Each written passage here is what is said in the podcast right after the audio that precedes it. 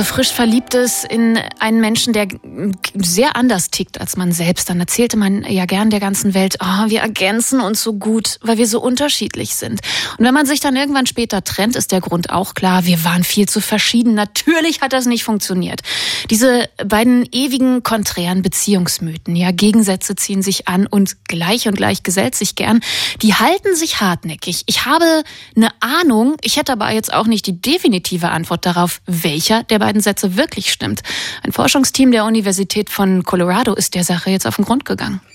Er ist Mitglied des Komitees des IG Nobelpreises für kuriose wissenschaftliche Forschungen, Vorsitzender der Deutschen Dracula-Gesellschaft und der bekannteste Kriminalbiologe der Welt. Dr. Marc Benecke, live auf Radio 1, die Profis. Und zu welchem Ergebnis die Wissenschaftler gekommen sind, das erzählt uns jetzt einer, der sich mit Gegensätzen bestens auskennt. Hallo Marc.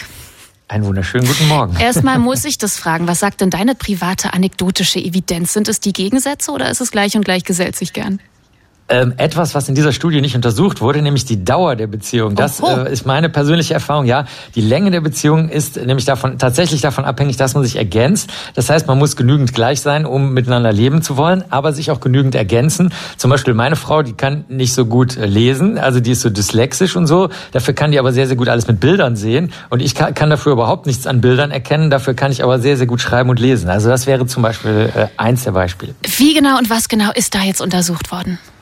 Also die Kollegen und Kolleginnen haben die größte Meta-Studie gemacht. Das heißt, sie haben ganz viele andere Studien gesucht und es ist tatsächlich die, die größte Studie, die es jemals gab bisher. Mhm. Also sie haben 79.000 Teilnehmer aus so einer ähm, Datenbank genommen, wo Freiwillige sich einspeisen können und haben sehr, sehr, sehr viele Persönlichkeitsmerkmale aus äh, fast 200 Studien zusammengefasst. Und ähm, erstaunlicherweise, also ich sage erstmal, was irgendwie offensichtlich klingt, aber wo ich schon gestaunt habe, ist, die meisten Leute äh, sind ungefähr gleichen Alters, die in Beziehungen sind. Das wird ja in, der, äh, in Filmen und so oft anders dargestellt. Da gibt's ja irgendwelche reichen Männer oder Frauen, die dann junge Männer oder Frauen als mhm. Gespielinnen oder sowas haben. Das ist zum Beispiel schon mal nicht so. Dann kommen die Leute aus derselben Region ungefähr, weil sie sich da kennengelernt haben, okay. Und sie haben dann äh, sie heiraten dann, wenn sie miteinander Kinder haben. Also gut, das ist was jetzt so, das könnte man sich noch irgendwie ableiten. Aber die Frage ist jetzt, wie ist es zum Beispiel mit dem, was man in Partnerschaftsbörsen elektronischen sieht? Stimmt das überhaupt, was da benutzt wird als angeblicher toller Matching-Algorithmus? Und da, das ist so, meh, also, dass die häufigsten Gemeinsamkeiten, die Menschen wirklich haben,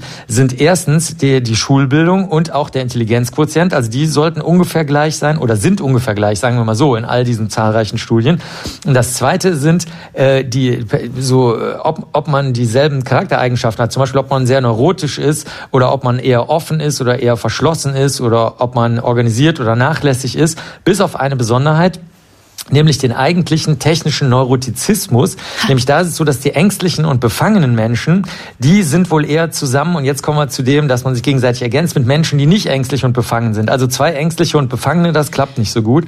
Also da sieht man, manchmal ist es so und manchmal so. Und ähm, ansonsten gibt's noch so gegenseitige Effekte. Also es kann zum Beispiel passieren, dass Frauen, die in Hetero-Beziehungen sind, die ähm, trinken dann auf einmal mehr Alkohol und Männer trinken aber weniger als vorher. Bei der Scheidung ist es aber dann umgekehrt sobald die sich scheiden, trinken die Frauen dann wieder weniger und die Männer wieder mehr. Also ne, es ist so, es ist so ein, ein interessantes Bild, was aber für diese Matching-Algorithmen reichen würde. Da könnte man also mal vernünftig ja. äh, sein, schnell einen richtigen Partner finden. Äh, wie hilft uns das denn jetzt bei unserem persönlichen Dating-Verhalten? Können wir das guten Gewissens auf uns anwenden?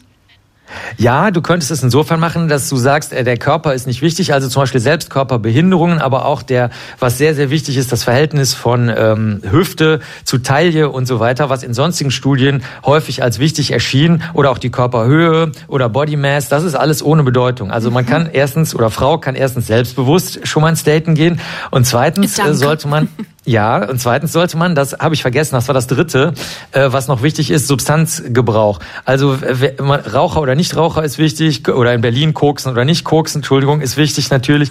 Äh, dann, äh, also nein, tatsächlich, das sind die drei wichtigsten Sachen, also diese persönlichen Einstellungen, äh, Bildung und IQ und Substanzmissbrauch. Und das würde ich dann einfach abchecken, wenn einer sagt, darf ich den Drink ausgeben, dann weißt du schon mal direkt, aha, die Person trinkt Alkohol, dann kannst du irgendwas Kluges machen und äh, als letztes könntest du dann nochmal gucken, ob die Person ängstlich und organisiert rasiert ist, die Socken faltet und die Unterhosen bügelt. Das war's dann auch schon. Mehr brauchst du nicht wissen. Gleich und gleich gesellt sich gerne. Ist nicht nur eine Redewendung, sondern hilft auch beim Daten. Dankeschön, Marc. Sehr gerne. Das war Dr. Marc Benecke live auf Radio 1. Die Profis.